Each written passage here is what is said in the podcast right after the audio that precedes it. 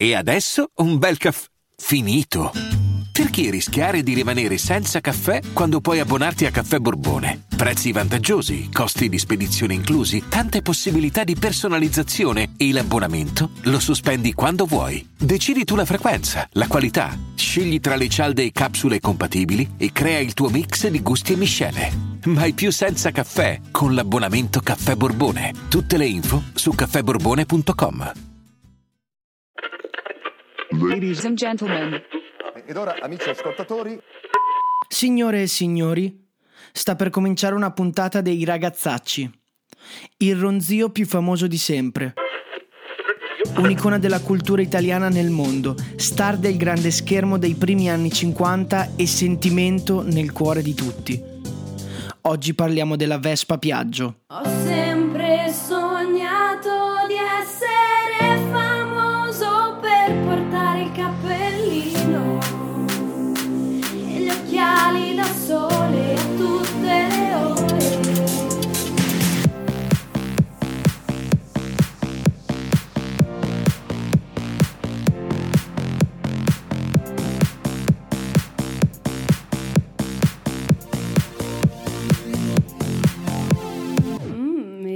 ragazzacci. 1944. Siamo agli sgoccioli della fine della seconda guerra mondiale. Nel Biellese, in Piemonte, viene presentato a Enrico Piaggio un prototipo di scooter con un ampio tunnel centrale che rende il modello particolarmente goffo. Il suo nome è MP5 Paperino ed è chiamata così per analogia con la Topolino, che è la prima auto Fiat del popolo già in commercio da alcuni anni. E il Paperino è considerato l'antenato di quel motore di cui andremo a parlare. L'MP5 però non piace a Enrico. Capisce che per avere un design perfetto e innovativo deve trovare qualcuno che sia totalmente slegato dal concetto costruttivo di una motocicletta, uno che quasi la detesta, qualcuno che veramente possa inventare qualcosa di figo e di nuovo. Ed è qui che entra in gioco Corradino D'Ascanio, un ingegnere di elicotteri che detesta l'idea di dover scavalcare una moto per sedersi sopra. Quindi progetta una moto a scocca portante senza tunnel centrale. Per noi profani di motociclette il tunnel centrale è lo spazio che c'è fra la sella e il manubrio. Sposta il cambio su una delle due manopole, copre il motore col telaio per evitare le perdite di olio che macchiano i pantaloni e aggiunge una ruota di scorta perché le strade dell'epoca sono sterrate. Si immagina che la posizione di guida sia quella di una persona su una poltrona, così che la guida prolungata non sia un problema.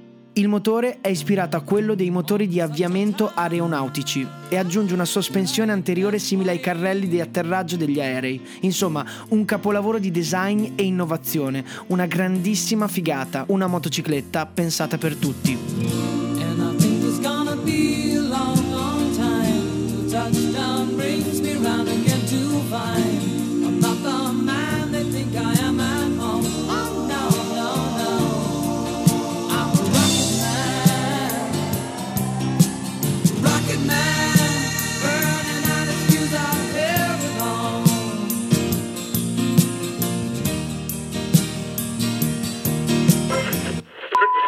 Enrico Piaggio vede il progetto e per via del suo suono caratteristico e della sua forma e telaio particolare esclama: Sembra una Vespa.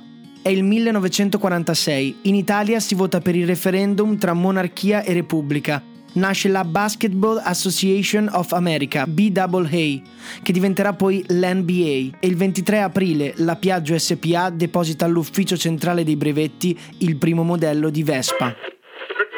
Dovete sapere che in realtà l'intento di Enrico non è mai stato quello di aprire una casa automobilistica, ma semplicemente di avviare una produzione momentanea per risolvere la crisi iniziale del dopoguerra, per poi riprendere la tradizionale costruzione aeronautica. Invece pian piano si vede comparire la Vespa in tanti eventi e copertine di giornali, pian piano il suo ronzio diventa riconoscibile. Quando passa una Vespa per strada, le persone iniziano a girarsi per guardarla e magari sognando di averne una.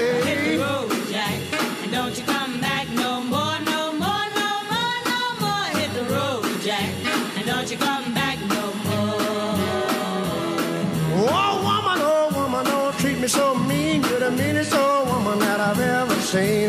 I guess if you say so, I'll have to pack my things and go. That's right, hit the road, Jack, and don't you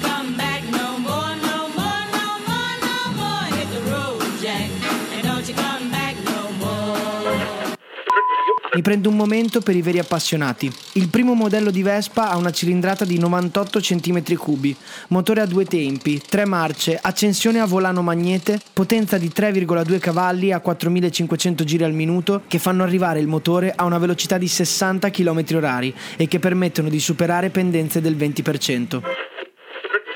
A detta di tanti, la vera e grande innovazione è la carrozzeria portante, che sostituisce il telaio che copre il motore, proteggendo il guidatore ed evitando che si sporchi di olio e benzina. Ora la Vespa può essere usata da tutti e tutti i giorni, e in pochi anni diventa icona italiana nel mondo. Tutti guardano la nascita di questo nuovo incredibile scooter. Addirittura il Times parla di un prodotto interamente italiano come non se ne vedevano da secoli dopo l'invenzione della biga romana. One, two, three o'clock, four o'clock, rock. Five, six, seven o'clock, eight o'clock, rock. Nine, ten, eleven o'clock, twelve o'clock, rock. We're gonna rock around the clock tonight. Enrico Piaggio, da buon imprenditore, inizia a organizzare raduni e Vespa Club per creare attorno al prodotto una community e alla giornata italiana della Vespa del 1951 ci sono 20.000 vespisti.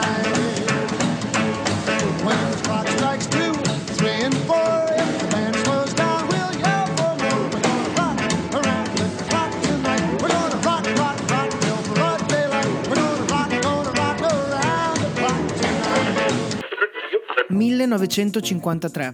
È cominciata da pochissimo l'avventura della Vespa negli States.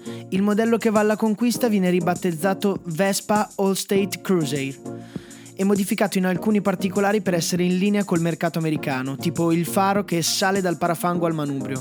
Il prezzo da listino è 325,95 dollari. Sempre in quegli anni vengono messe in commercio le Vespa Radio, per allietare le gite fuori porta con un sottofondo musicale. Sono delle radio che si fissano all'interno dello scudo, cioè intendiamoci davanti alle gambe, e quindi immaginatevi quel ronzio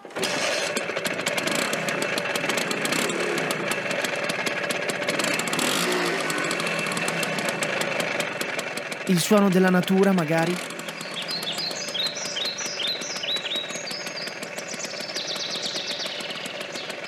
E la radio che in quel periodo trasmette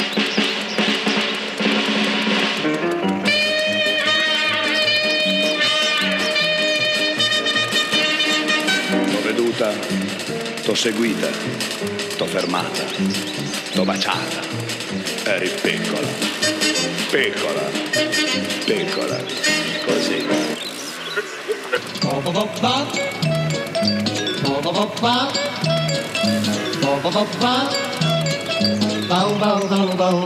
Non ti fidare d'un bacio a mezzanotte, se c'è la fidare,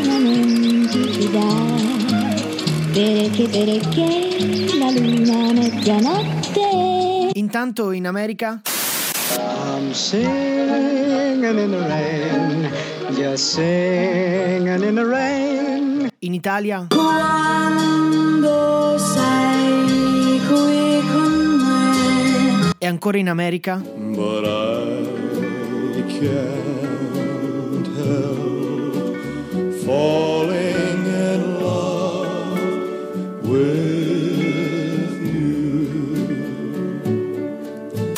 Da qui parte la carriera cinematografica infinita della Vespa. Per esempio in Vacanze romane con Audrey Hepburn che sale in sella e parte senza saper guidare con dietro Gregory, spericolati e innamorati per il centro di Roma. E poi come non citare la dolce vita di Fellini. E ne possiamo elencare un'infinità. Scarface, Good Morning Vietnam, persino in Ben Hur è celebre la foto fuoriscena dei protagonisti in sella a una Vespa che era utilizzata per gli spostamenti sul set. Insomma, una crescita continua. 1969 parte la produzione di uno dei modelli più famosi di sempre, il modello 50 Special. Prodotto dal 69 all'83, record mondiale di vendite, caratteristico per la forma rettangolare del fanale anteriore e la sella monoposto a gobbino.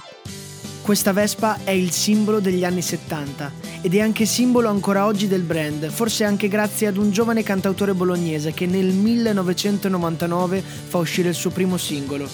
Ebbene sì, è arrivato quel momento, il momento che probabilmente tutti avevate previsto prima di spingere play. Il momento banale ma bello, l'ammazzacaffè offerto dalla casa, la cresta del cocomero tagliato, bene. Il cantante lo conoscete tutti e la canzone anche. rosse di fuoco comincia la danza. Di frecce con dietro attaccata una targa. Dammi una speciale estate che avanza. Dammi una vespa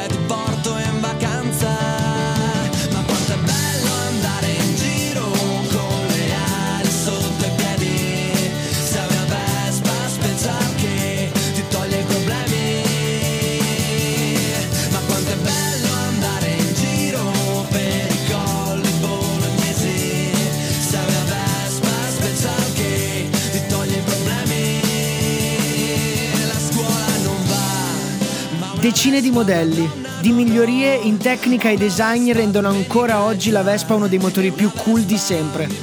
Probabilmente proprio per quell'intuizione, un ronzio da far girare le persone. Pensateci, chiunque sentendo il ronzio di una Vespa d'epoca riconosce che è lei. È come se la Vespa parlasse, come se ti dicesse Ehi sto arrivando, girati e ammira la mia bellezza. Per non parlare di chi la guida. In sella ad una Vespa sei come Audrey Hepburn, come un personaggio dei film, sei di buon umore, ti fermi alle strisce pedonali per far passare le vecchiette, hai il sorriso stampato in faccia. Lasci che sia l'aria che ti sbatte sul viso a dirigere i pensieri, a incanalarli, a portarli in un posto di gioia, un posto governato da quattro tempi, un posto che si nutre di miscela, che ronza come una melodia.